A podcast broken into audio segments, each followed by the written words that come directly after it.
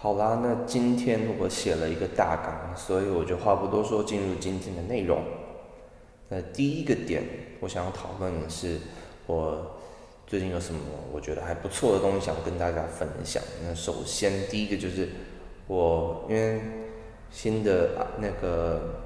Mac 的 Safari 更新，然后它可以设定自己的首页，所以我现在就把自己 Notion 的代办事项的那一页呢的那个网址设定为我在 Safari 开启的首页，所以每当我电脑打开 Safari 的时候，它就会跳出 Notion 的那些代办事项，所以就有点像提醒我自己今天有什么事情要做。那另外呢，iOS 十四就是 iPhone 的这个更新也有类似的功能，就是也不是类似啦，就是它把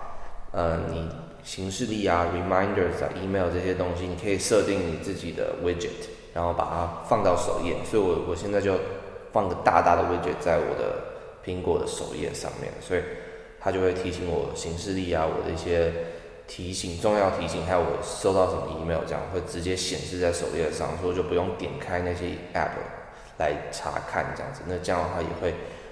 我我觉得啦，就是有大幅增加提醒这个效用。好的，那第二个部分就是我这个礼拜呃碰到什么样的问题？那我觉得第一个一直以来的问题就是，我每次考完试都会有时差，可能就是会熬夜啊，会比较累等等的，所以可能隔天就比较要睡比较久。但是呢，因为我平常有一定的生活作息，所以每一次考试完就要重新调回来，那这样就会比较麻烦一点。那再来就是说，我觉得我现在的体力没有像以前那么好，我没办法熬夜熬那么久。所以，嗯，我自己感受吧，就是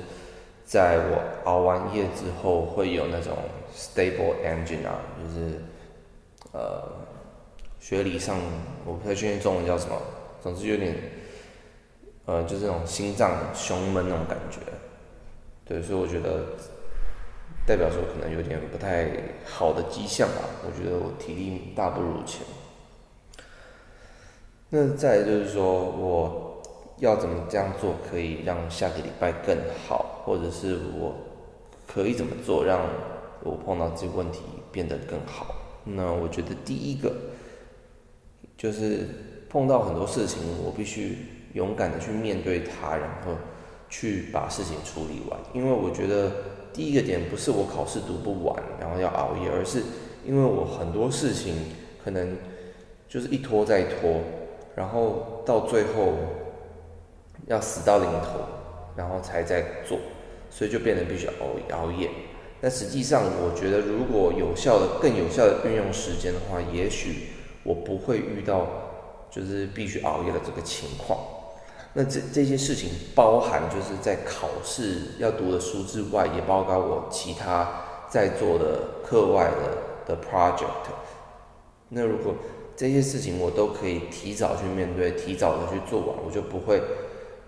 就是拖到最后。因为我课外的 project 如果往后拖之后再做，我也会间接的去影响到我考试读书的时间。那我发现就是说。呃，我在理性上其实是知道我自己要做哪些事情，但是在本能上，因为我做的很多事情都是未知的，例如说，可能，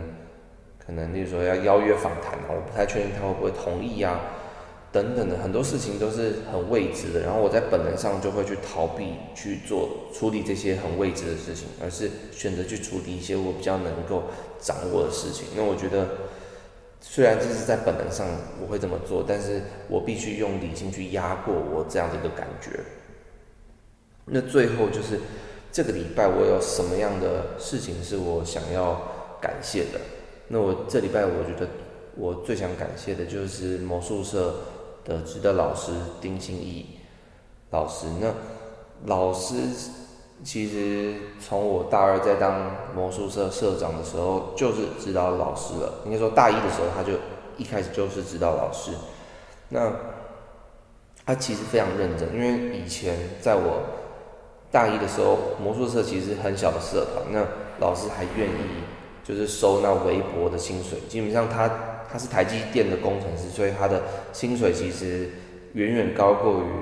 呃，就是我们会给他的这些微薄的的车马费这样钟点费。但是他还是愿意从新竹，然后每个礼拜这样子跑过来上课。我觉得在很久以前就应该要很大力的感谢他。那当然我们也是有做很多呃感谢的事情啦，但我觉得无论如何没办法，嗯，就足以表达我们真真挚的这样的感谢。那礼拜一的时候我去看了魔术社的魔幻之夜。那